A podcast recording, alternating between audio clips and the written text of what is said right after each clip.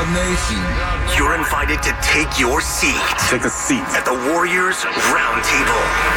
It's a three, in and out, rebound Payton, out to Curry, lets it fly, three ball, left corner pocket. Welcome to the table. On the exclusive home of your Golden State Warriors. 95.7 The Game. Curry fires away. Three ball! Above the break! Here's Kevin Danna. Right there! And Garry St. Jean. What up, folks? We welcome you to Warriors Roundtable on 95.7 The Game. Reminding you that the Warriors 2023-24 season is presented by Kaiser Permanente. It's Kevin Dan alongside Garry St. Jean. We've got Mark Grandy behind the glass. I listened to the last half hour or so of Willard and Dibbs. Very nice job, Grandy. Great to hear him get some air time as we discuss the Warriors for the next 59 minutes, give or take.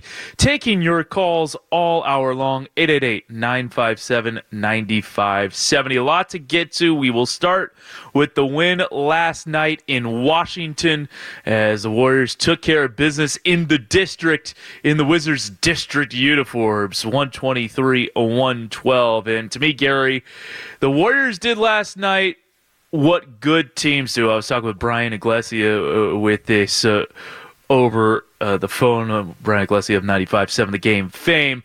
And he was saying, and I agreed with him, the Warriors did what good teams do. They handle an inferior opponent. They win comfortably. And it was one of those vintage third quarters for Golden State. One of the key phrases in Twitter over like the main years of the dynasty when it was – but KD was here when they won 3 titles in 4 years, went to 5 straight finals. Must be the third quarter because that's when the Warriors turned on the Jets and really put the opposing team in the rearview mirror, and that's exactly what they did last night. Outscoring Washington 38-17 right after halftime. Well, you know, this has been going on for years and years. New players come in. You got the core that's still there, Kev. And it must be something that Eric Hausen gives them to drink or a energy bar or a fresh, clean towel or some magic potion because these guys invariably just night in and night out just take care of business in the first half. You're saying, okay, you're playing an inferior opponent. They're going to hang around for a while, but they're going to wear down. Their depth is not real good, and frankly, it's not a really good team. And then third quarter, it was terrific. And, you know, we're going to talk a lot about the roster. I just the full complement, the guys coming off the bench, the starters, to win that game and Steph not having his best game on the road, it speaks to the other guys how well they're playing and how they're playing on both ends of the floor. Yeah, and look, I think we talked about this last week. I think the Warriors need to go 3-1 on this road trip. Get to 32-28 through 60. Give yourself a better chance to try to crack the top 6 or at least the top 8 so you get 2 cracks at the playoffs through the play-in and host at least 1 home game. And that goal would have been a lot tougher to achieve with a loss in Washington, who I think, with all due respect, is the worst team in the NBA right now. I think the Pistons are a better team. I think they're playing better than the Washington Wizards right now. I know Washington gave Cleveland a run for their money over the weekend on Sunday night, but Detroit, I mean, they could have easily beaten Orlando and New York if it wasn't for some questionable officiating. They took care of business in Chicago last night. So I do think Washington's the worst team in the NBA right now, and it was just one that they absolutely had to handle the way they did, and they did. Yeah, they did, and there's so many quality things to talk about. Kuminga's game, I just thought he was so gosh darn solid. Not in a rush, just letting it come to him. I think he defended well, he shared the ball well, he rebounded. Moody gets a surprise start, responds with a really nice effort. He probably sent one guy to the hospital on that crossover. That was hilarious. I loved it. And I'm happy for him. He got a run, and, you know, Draymond gets 8 rebounds, 8 assists. Steph's a little down. And Podziemski, you know, he just – when you look at him and Peyton, you say, well, you know, can they make a ton of shots or do they go do this and that? What they do is work harder than guys on the other team. And when you got somebody on the floor doing that night in and night out, that lifts your team.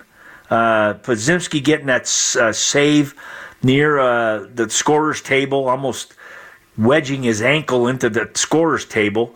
And I look at Peyton. He comes into the game, and he, come on, Kev, is he more? He's no more than 6'3".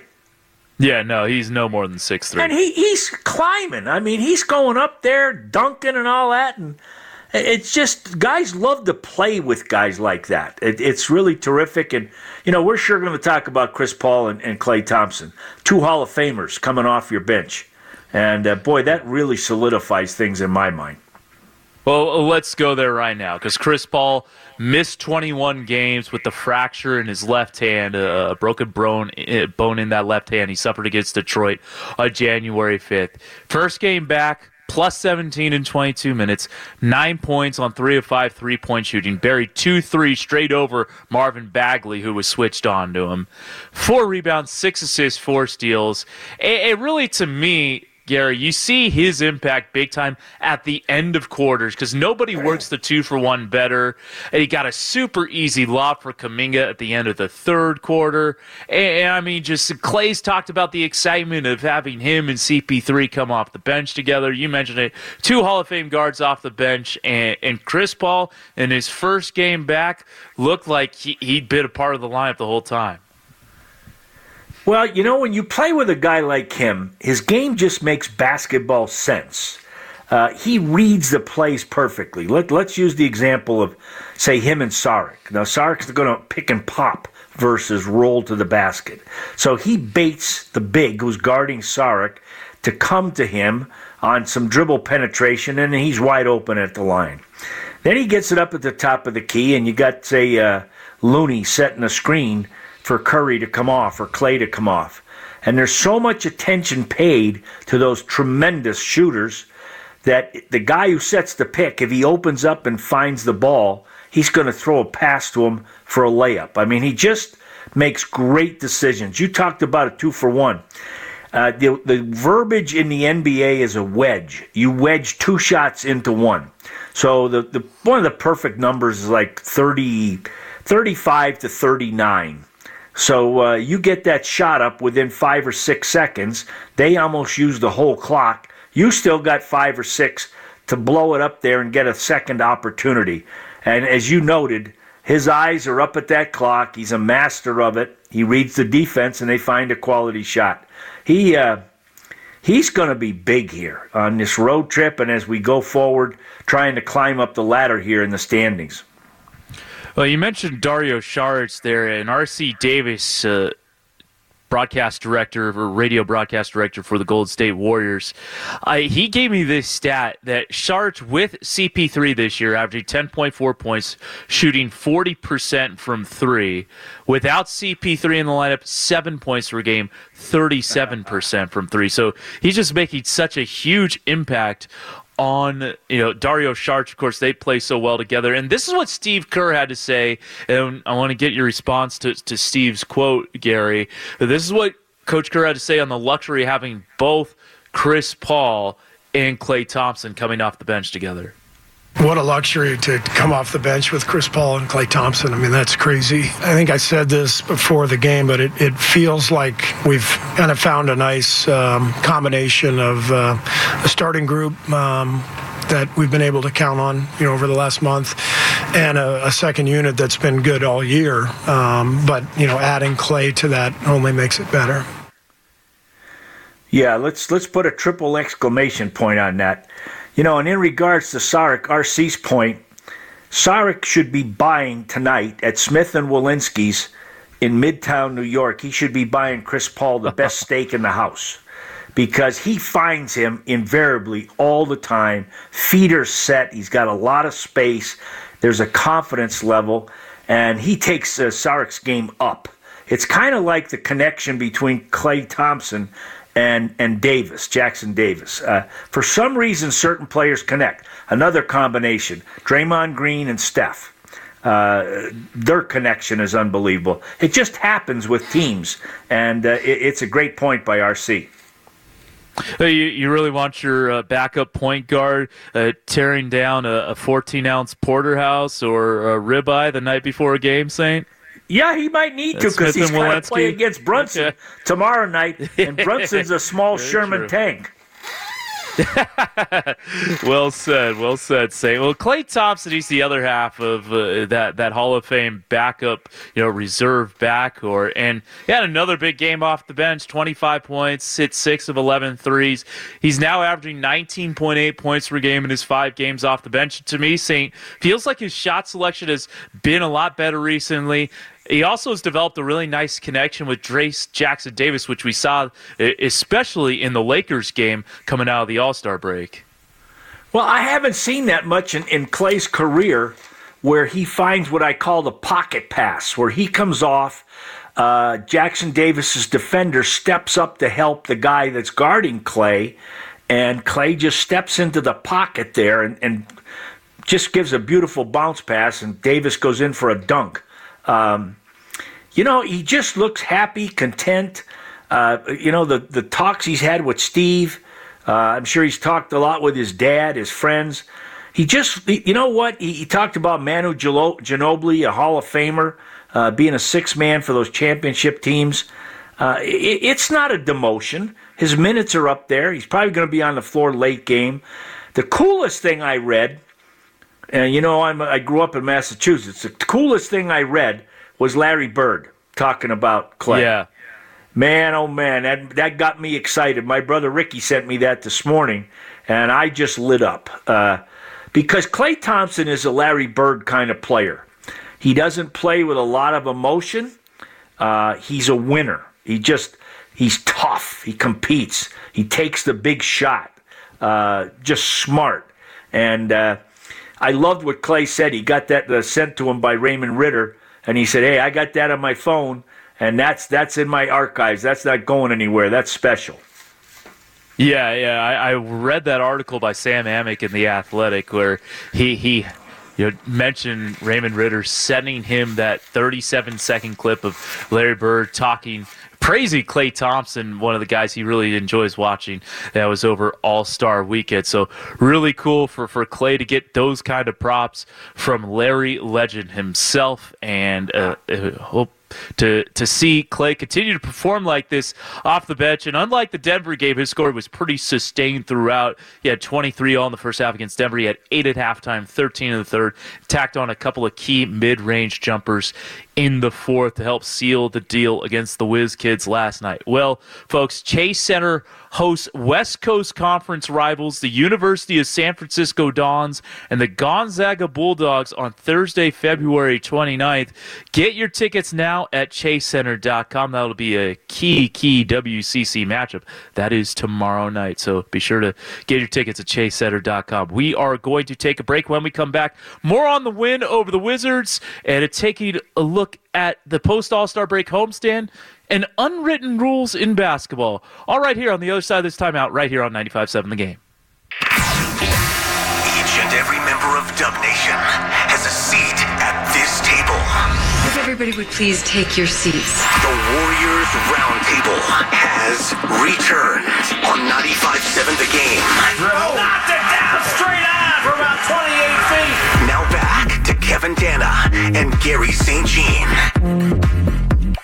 Dub Nation, now is your shot at scoring tickets without fees. Save big and take advantage of no ticket fees on all remaining regular season home games. This offer is available until Friday at 10 p.m.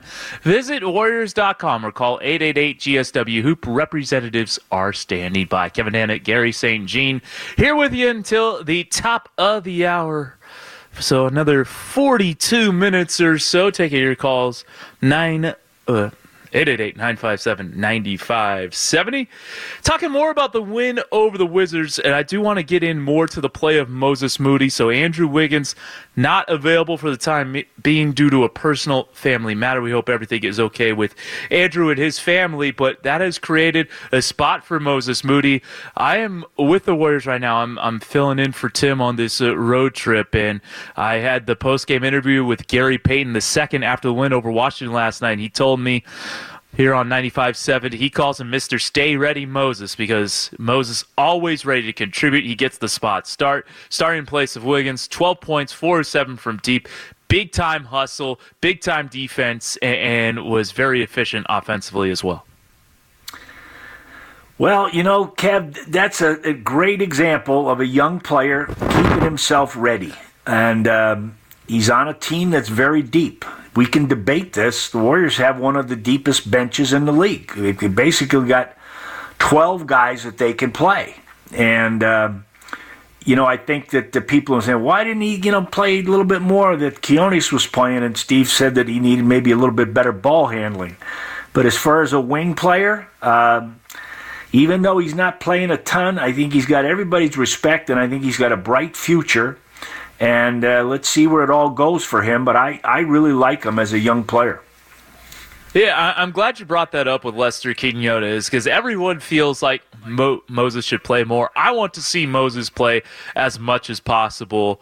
But I didn't really see it as I kind of looked more and heard about, you know, Steve's reasoning as to why he played Lester Quinonez. Is that I don't think he really jumped Moses Moody in the rotation. It's just, well, Chris Paul wasn't there, so Lester brings more ball handling. It's more Lester's skill set than Moses' skill set, and there's plenty of things that Moses does better than Lester. There are things that Lester does better than Moses. So, again, I will ask, whose minutes do you take away to give to Moses? Now, we have the answer for now, Andrew Wiggins, because he's not available, and we don't know how long he is going to be unavailable for. But outside of that, if everyone is healthy, like, there's just not a lot of time to go around. No, there really isn't. And, you know, when you looked at the roster at the beginning of the year, well, I don't know that anybody thought that Podzinski would be starting right now. And there's been nights where Davis has played an awful lot.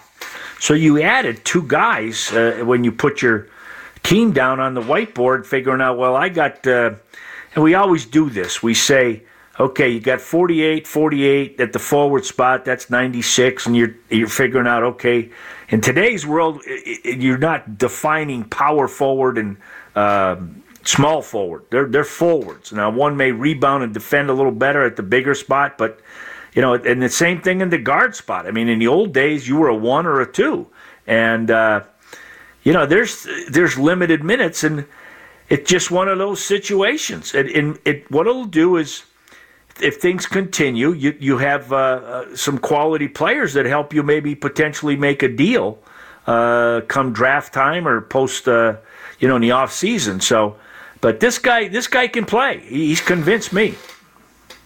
Yeah, no, he is for sure an NBA rotation player. There is no doubt about that. Now, I also want to talk about his draft class buddy, Jonathan Kuminga. You mentioned him at the top. Ooh. Because he had that great stretch where he had 34 straight games in double figures, scored 6 points, I believe it was, against the Charlotte Hornets to snap that skid. And he just hadn't been, you know, the same level of efficiency. The last handful of games hadn't been good to the 20-point plateau in a while. And I asked Chris Williams about that, Golden State assistant coach, and he was saying, well, you know, it's just, he's moved up on the scouting report, and so he's getting more attention. And then it kind of made more sense to me that teams are really starting to key in on Kuminga more, and it's going to make the scoring harder to come by. And as a result, the next adjustment will be on Jonathan's shoulders, which I thought he showed out really well last night, 21 points on 10 of 13. Yeah, you know, and that's a good point. You know, what's he going to capitalize on? He's going to get out and transition after playing good defense, getting his teammates get out there, and we love the high flying and the dunking and all that. With time, he's going to understand how to get to the free throw line more, and that's going to be big. And then when you look at where he is in the half court, I like his game on the box. I think he's patient. I think he utilizes the dribble to get middle on the left box and has a nice little fadeaway. He's going to get better down there, and I see him in the half court. You and I talked about this, Kev. I think the sign of a really good young player, he's not catching and holding and, you know, sizing up everything. He's on the move. Maybe he uses a screen away by a teammate, and he curls over the top of him. And if the guy goes underneath the screen, maybe he knocks down the 15-footer. But if the guy trails him, he catches and he powers in there. I think he's patient, looking for the three-point shot. So it's all in front of this young guy. It's just a really, really bright future. Yeah, it really is. One last thing I want to bring up from last night's game. Jordan Poole, his second game against Golden State, had 25 in his return to Chase Center. Was a rough night for him last night. 12 points on 5 of 17, 2 of 8 from deep. And if we kind of hindsight is 20/20 this game, the worst thing that might have happened to him in that game is hitting his first shot over Stephen Curry, because it kind of turned into fool's gold. Because I felt like after that, he was just trying to be in his bag all night long and trying to show up his former teammates. At times, it felt like that was some of the shots he was taking. And I know that is normally how he plays, as far as dancing with the dribble and getting fancy with it. But maybe there was a little extra motivation for him, and after seeing that first one go in, perhaps, I'm not in Jordan's mind, so I could be totally off, but perhaps he was thinking, all right, I got it going, let me show the Warriors what time it is. Well, a lot of times a young player, when he plays against a team that he used to be with, he gets over-energized, and he's too aggressive, and his game loses its clarity. Now, what speaks volumes to me is he's coming now off the bench for the worst team in the NBA. And his shot selection was terrible. You're right. It was like playing a game at the park. And I'll be frank and honest, I just don't like the way he's playing the game. And that doesn't bode well for his future. He's loose. His game is loose. It's not tight. And what do I mean by that? He'll try to throw a pass through three people. He'll take a shot when he's closely guarded. He'll try to finish at the rim when he's got no chance, where he should be drawing and kicking. Defense, I don't think he's working very hard at that end. So he's lost me at this time. Yeah, well, hopefully he can turn his season around, averaging about 16 points per game, and turn his career around. At least he was able to get that big contract. Hopefully he's able to play his way into another big contract. We are taking your calls all hour long, 888-957-9570, 888-957-9570. And we throw it to Juan in Richmond, who wants to talk about the Warriors and their playoff chances. Juan, what's going on? Hey guys, how you doing? Long-time Warrior fan, and just love your station. Yeah, Jordan Poole's on my fantasy team, so I'm regretting that too. So, yeah. But I come from the days of Joe Barely Cares and Larry Hardhat, Smith, and Purvis Short, wow. Tellis Frank, and Sleepy Floyd. I watched the Sleepy Floyd as Superman game. That was awesome. And all that to say is that, I love how the Warriors just have that fight. And I'm just call me an optimist, but I think the Warriors, if they get into the playoffs, I'm pretty sure they're going to get into the playoffs, but nobody's going to want to face them because of, I don't know. I think they have that championship DNA that, I don't know if they have that switch. I don't, if there is a switch, so-called, you could tell me saintly if there's like that switch in players that, they just turn it on in the playoffs. But I just, really confident, and just the We Believe years, I think, they'll do something like that. I don't know if they'll really be contending for a championship, but I'm just happy to be on the boat because, of all the longtime suffering Warriors fans out there know, it's tough to come by championships, and when they come, you just want to squeeze the juice for all it's worth. Well, Juan, I'm with you on almost every darn point. I feel bad for you on your fantasy team, but everything else you said, I loved it. Now, you're going way back. Now, I wasn't here yet. I was, I think I was in with the Nets or Milwaukee when I loved it. Just Barely Cares. Carol and Frank, and great. We've had Larry Smith on. And then you talked about Tellis Frank and Sleepy Floyd. Those were good teams. They could really shoot the ball, and they were pretty darn tough. I think Alvin Adams was coaching then. Your point about this team and We Believe, you are spot on. Nobody is going to convince me that they want to get the matchup of playing the Warriors or the Lakers in the first round. If either one of those two or both advance, and if you're, I'm going to give you an example. Denver's the defending champ. They know how to win. But I'm not convinced, as good as OKC is, and they're young and somewhat small, but not tested in the playoffs. And then I look at Minnesota, and they're not battle-tested in the playoffs. If I was those two teams, I wouldn't be too happy about playing the Lakers or the Warriors, because you're right. Those teams get, a little bit of time off. They spend a lot of time focusing on the scouting report, strengths and weaknesses of individuals, tendencies of the team on both end, and you're prepared at a higher level. It's just just take the game up 2 or 3 notches. It competes like heck, and you're right on. This team here has experience. You can't teach experience. You have to go through it, and this team is ready, and I'm excited for April. I think it's going to be great.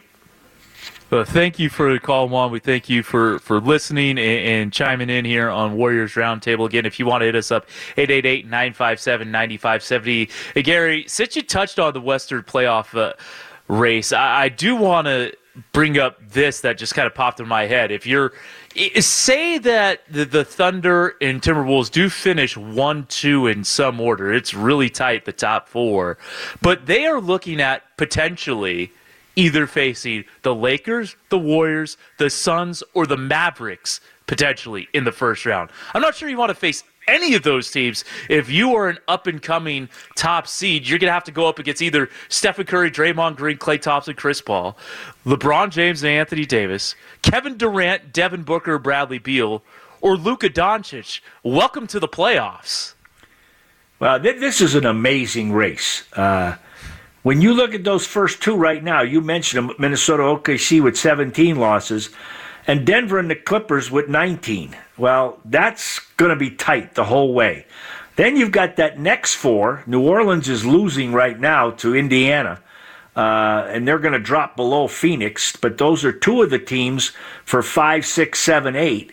And then you got Sacramento in there, who've beaten some really terrific teams lately, and then they turn around and lose to some teams that aren't very good. But I still really like them. And Dallas, you don't know what they're going to do. I mean, they can stone cold score, and they're not easy to play against. And then you get down to the Warriors and the Lakers, and that's it, because Utah's gone by the wayside, and so's Houston. So this is I love. You know what? I'm crazy. I still got it in my blood. I look at the standings every morning. I love it. That's like a beautiful cinnamon raisin English muffin for me. I mean, I just love looking at it. I study the East, and I'm seeing Miami's on a wicked roll. Orlando's playing well. Philadelphia's sliding. Is New York going to get healthy? Milwaukee looks better. And then the one nobody talks about is Cleveland. Yeah, and they're right there in the number 2 seed. Yes, sir. Well, they helped out the Golden State Warriors last night. Oh, Max Strus with his 59-footer. The Strus juice was injected into the Cavaliers last night. Dad. But I do want to touch a little bit on this homestand out of the All-Star break, because they looked really good against the Lakers and Charlotte, and they looked really good against Denver for 20 minutes, and then the defending champs just put their foot down and said, we're better than you. What'd you take away from the homestand? You know, here's your deal, and I've talked to a couple guys in the league, and you love Draymond Green's comeback, both ends of the floor. There's two guys that he really has a tough time with. He'll admit it. He respects these both guys, and I'm talking about Embiid and Joker. Those two guys are big, and they got a game. They just do it to a smaller matchup. So beyond that, my point would be I love the starting five. Love the starting five of Denver. I'm suspect on their bench. I you got Jackson, and you've lost Green, you lost Brown. Those guys were veteran guys who were key components. I just don't know. They may be a little vulnerable, but they get home court to me, and that's big. That's a big thing playing there. It's tough. Players will tell you that. And then you know, you just respect Gordon, how tough he is. You talk about two players playing well together. Joker and Gordon have a thing. It's beautiful to watch. And Murray, he earns my respect more and more each year. He had a great game the other night. Porter's a little up and down for me, but he's extremely talented. And Caldwell Pope is one of the best perimeter defenders we have in the entire league. I mean, he'll love the challenge of trying to guard Steph. Now, he's not going to shut him out, but he's going to make life tough for him. And, that's the respect that I have for that team. Yeah, and he really did a nice job on Steph in that game on Sunday. And really, I think the Denver loss showed the Warriors that they still have, as well as they've been played recently, they've won 11 of 14, that there's still a lot of room for improvement. Sure. Right now, I think if they face the Nuggets in a playoff series, I think Denver would win in 5. Now, that's not to say that the script can't change from now to May or late April or late May, whenever they might face the Denver Nuggets in the playoffs. But, Denver is really, really good. They now have that championship DNA. Oh, man, Obi Toppin just went. That was pretty awesome in transition for the Pacers. That helps the Warriors out a little bit as they're taking on the Pelicans. But I want to hear a little bit from Draymond Green. He was talking on his podcast about the respect he has for Nikola Jokic. He shares a story from the game, and then we can react to it after. I got a lot of respect for Jokic. I always have. I love the way he go about his business. Obviously a great basketball player. And Joker caught me with the shoulder and the chin, and they didn't call offensive foul. And I wrapped him up. And we was coming back down the court. Yeah. And he was like, brought that was definitely a foul. He was like, 100% a foul. He's like, but I didn't try to on purpose. And I'm like, no, I know you didn't try to on purpose, which is why I didn't foul you hard and just kind of wrapped you up, because I know you didn't try it on purpose. I love playing against the guys where there's a mutual respect of like the work that you put in, the work that I put in. There's a healthy competition. And that's so I always enjoy the honor of playing against Joker. I got a tremendous amount of respect for it. Wow. Kudos to you, Draymond Green. That is beautiful. That's NBA player respect. Boy, you just you don't hear that very often. That's a beautiful thing in my mind. Taking your calls here on Warriors Roundtable, 888-957-9570. Let's head out to Luke in Lafayette, who wants to talk about the playoff race. What up, Luke? Not much. How you guys doing today? Doing well, doing well. Thanks for calling in.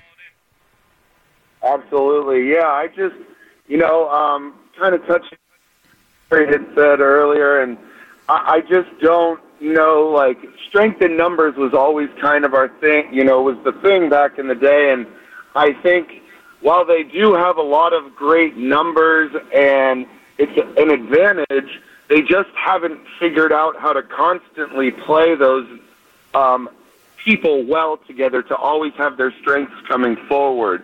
So I feel like that could be possibly a hindrance for them in the playoffs. However, I do still see that killer instinct that they have, that they've always had, that winning pedigree.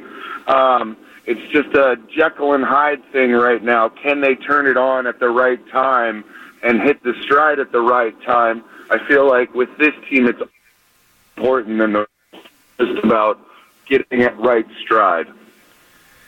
Well, Luke, I agree with you, and here's the deal. I'm not going to make excuses, but somebody's always out. Now, that's the nature of the NBA, and that's why you get a Moody getting to play quite a bit the other night. But, Wiggins has been out. We've seen that Draymond was out for, reasons not happening very often in the NBA. You've had, other guys miss extended period of time, and that takes away the rotation. So I'm feeling good, I think most fans are, about going down the stretch here. I think the coaches and the players are comfortable where they are in terms of a rotation. And, let's look at it. Steph's had, kept 3-4 games where he hasn't made a lot of shots. And Steve thought he looked a little slow or tired. Well, gosh darn it, it's hard to believe, everybody, but he is human. That's okay. If he's a little bit maybe under the weather or something physically's bothering him or whatever, that's why you have great teammates around you. And he has a knack. You guys, everybody make sure you watch that game tomorrow. Because, my gosh, I've seen him put some shows on in Madison Square Garden. Where it says Madison Square Garden there, which is about 32 feet away, I've seen him hammer down shots late game to seal a win and all that kind of thing. And, you know, Spike Lee and the whole New York metropolitan area, they love when he comes to town. When in his real heyday, they used to chant MVP. Now, do you think you saw that very much in the great New York Knicks days? No, and that's respect. And as long as that guy's playing, and this team keeps growing and coming together, I'm having fun watching them. That's I don't know if they're going to win a championship, but I'm enjoying watching these guys play and getting better and competing. Well, he's had plenty of big-time moments in the Garden, of course. Oh. Really, his first big moment on the national scene was that 54-point game in the Garden in the 2012-13 season. That came in a loss, but that let the national media know, hey, this guy is special. He's the real deal. And then, of course, it's where he broke the three-point record a couple of seasons ago, December of 2021, did it on TNT. At Madison Square Garden in front of a national audience, and really no better place besides Chase Center for him to break the three-point record. So I expect some big stuff from him tomorrow night. And you know, you mentioned him being a little exhausted. That's one reason why Steve Kerr wanted to get Chris Paul back, because he could take the load off Steph a little bit, not just in spelling Steph and the non-Steph minutes being more stable, but also when playing together, then Chris can handle the ball a little more, and Steph can play off the ball, and he could get kind of like a mini rest out there on offense as well. Well, if you're sitting on the other bench, I'll be honest with you, you'd rather have him out there with the ball. You know, he's hunting the mismatch. He tries to create action off of a brush screen or a legit pick and roll and get a big on him. But, you know, if you've got a matchup that you like, you're feeling kind of good with him out there because you can pinch in, take away the drive, crowd him, play him right and tight, and try to take away the easy three. Where he creates havoc is off the ball. I mean, if you don't pressure the ball and take the vision away of a Draymond Green and then let him work off of a screen, it's a horror show for the defense. I mean, the guy, nobody moves without the ball like him. And if you've coached or played, my gosh, you respect that. I mean, the guy... just his movement sets up so many great things for him and his teammates. To me, it's magical. Celebrate Women's Empowerment Month on Warriors Ground as the Dubs face the Milwaukee Bucks on Wednesday, March 6th, presented by Rakuten. All fans get a Women's Empowerment Month T-shirt. Get your tickets now at warriors.com or call 888-GSW-HOOPS. Representatives are standing by. That might have been the worst sponsor read in the history of mankind, as Bill Walton might say. We're going to take a timeout. We're going to get to some unwritten rules on the other side of this break. We're going to talk about the Knicks. We're going to talk about the Western Conference outlook, maybe a little Raptors as well, right here on 95.7 The Game. Kevin Danna and Garry St. Jean are holding court. You want answers? I think I'm entitled. You want answers? I want the truth! At the Warriors Roundtable. You can't handle the truth! Curry, screened by Draymond. Curry gets free for three. Got it! On 95.7 The Game. Now back to Kevin Danna and Garry St. Jean. What up, folks? You're tuned into Warriors Roundtable on 95.7 The Game. Taking your calls from now until about 6:57. Hit us up, 888-957-9570. And we send it out to the one and only Philmo Mike, who has a question for the saintly one. What up, Philmo Mike? Hey, what's poppin'? What's poppin'? You was on the call a couple games ago. You was in your bag, man. I was feeling that. That alley-oop dunk to Kuminga. That was you did your thing when you went down in your voice. But nah, hey, saintly one. We man, I seen a Lunardi's, man, and I instantly thought of you, man. So you do a good job of promoting Lunardi's for sure, man. I went in there and was so pristine, like you said. I was like, man, I need to buy a ribeye steak or something. Hey, you're living large, man. Yeah. Getting a nice ribeye from Lunardi's. They only let me get the chicken soup. And I get that for my two grandsons, William and Joseph. And Darlene is my wonderful lady behind the deli counter. And my guys are eating so much of that now I just don't go in for one. I got to buy two. And Papa gets maybe one spoonful. Wow, that's crazy. But I had a quick question for you, Stanley. One regarding, you remember when y'all drafted Steph Curry, right? Yeah. And then about 7 games into the season, this guy by the name of Brandon Jennings lit us up for 50 points. Yeah. How was you feeling? And he went 10th. Were you feeling like, man, I don't know, man, we might have got the wrong guy? Or was you always going so you knew Steph Curry was going to turn out way better than Brandon Jennings? Big shout out to him, though. Ah, that's sweet. That's really a great memory. Didn't they call him Mr. Jennings? That guy had a nice game. He was small. He was quick. He got in the groove. I was gone by then doing the TV, but you know Nelly, he had told me. He said, "Listen, this guy is stone cold terrific." You know, everybody overanalyzes. Well, he's not fast enough. Or he's not quick enough, or his handle isn't that good. But he's a shooter as a point guard. Stop all that stuff. Just understand you got a guy with a skill that's very, very, very special. And they found that out real quick. And the other thing about Steph Curry, and I keep talking about this, is his character. You know, that guy... he's just off the charts. And you guys, everybody knows. You watch the pregame and what he does out there getting ready.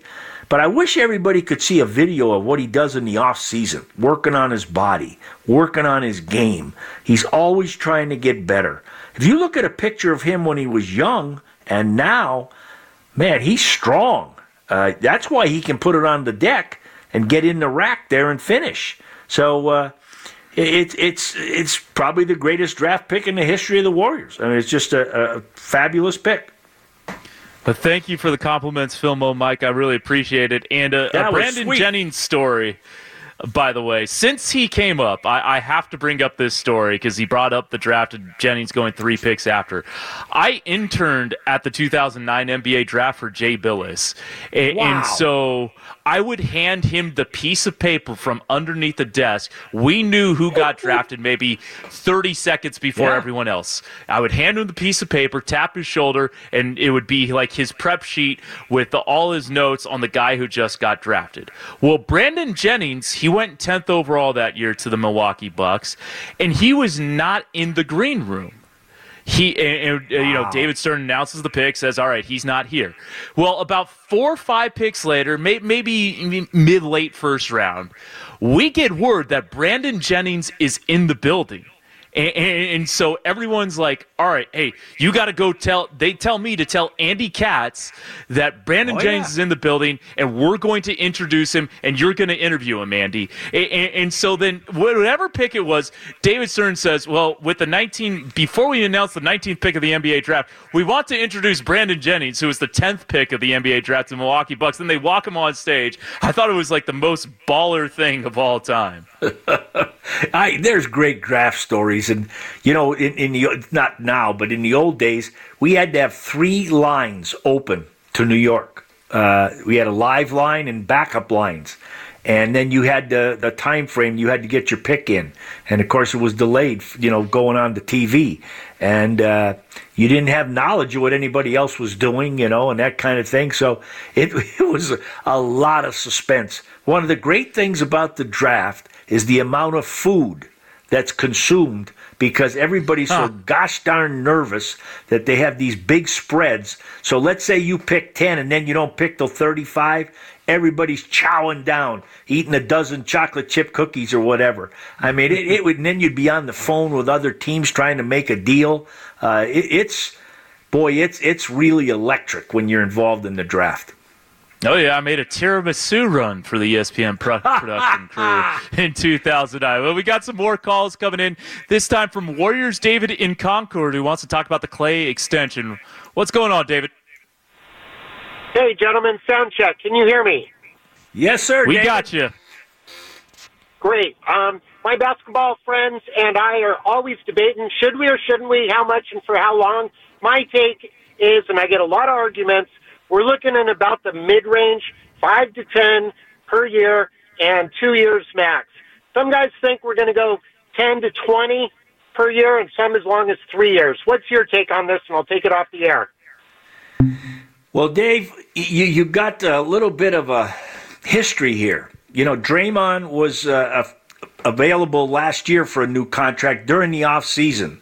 And, Kev, you correct me if I'm wrong. It's approximately 3 years, 25 a year, with a player option for the fourth year. So yeah, now you've got Klay. So now you got Klay Thompson sitting there, and he certainly thinks he should be in the ballpark of Draymond in terms of dollars. And so you know, listen, all these guys are human. You're in your contract year. It's not going great for him as for some part of this year. And he's pressing, and that's why you love Steph Curry and these guys embracing him. And you can, it's Steve Kerr's big mantra, play with joy. And he looks happy. I think we're going to be more in the Draymond category. Now, the years are going to be discussed. Listen, guys, you can't tell me who the heck has come back and played at this level. Kev, you helped me, I don't know, 18 points a game over the last three or four. Percentages are good. You can't tell me who's come back from an ACL and an Achilles and played at this level. This guy's going in the Hall of Fame. I think they did Steve's contract for a couple years. They all want to be aligned with Steph. And I think the minimum he's going to get is a couple years, somewhere in the ballpark I talked about. I could be all wet. I could be wrong.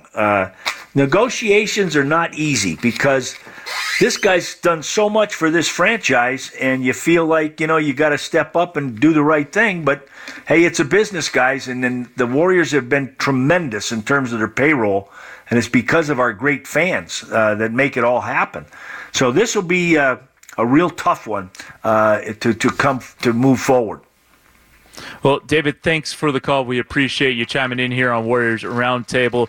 Got a couple minutes left. Want to let you know about the upcoming broadcast presented by Ticketmaster. The Warriors in New York City to take on the Knicks tomorrow, 4 p.m. airtime, 4:30 tip time on 95.7 The Game. I'll have the call for you for the rest of the road trip.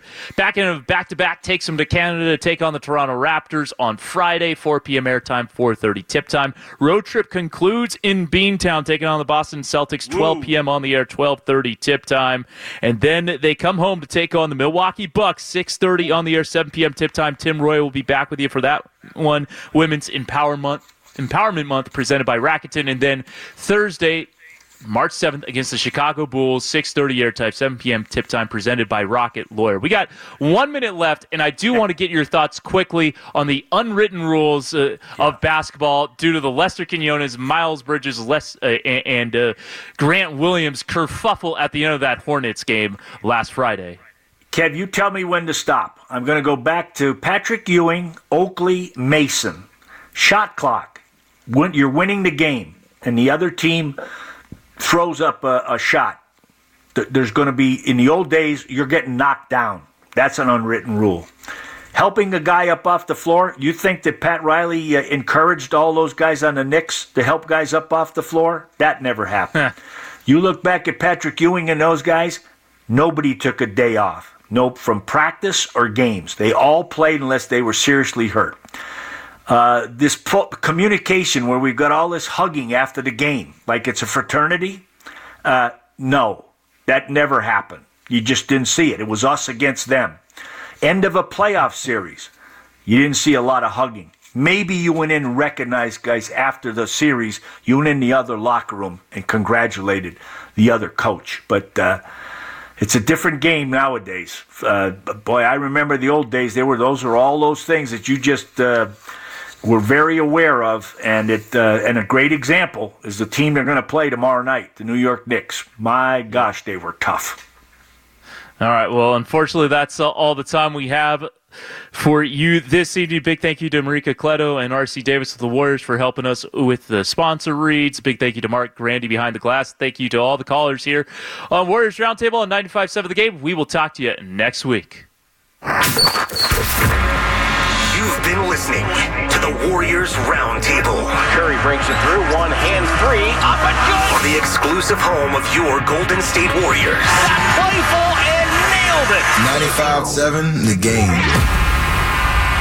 For tickets, call 888-GSW-HOOP.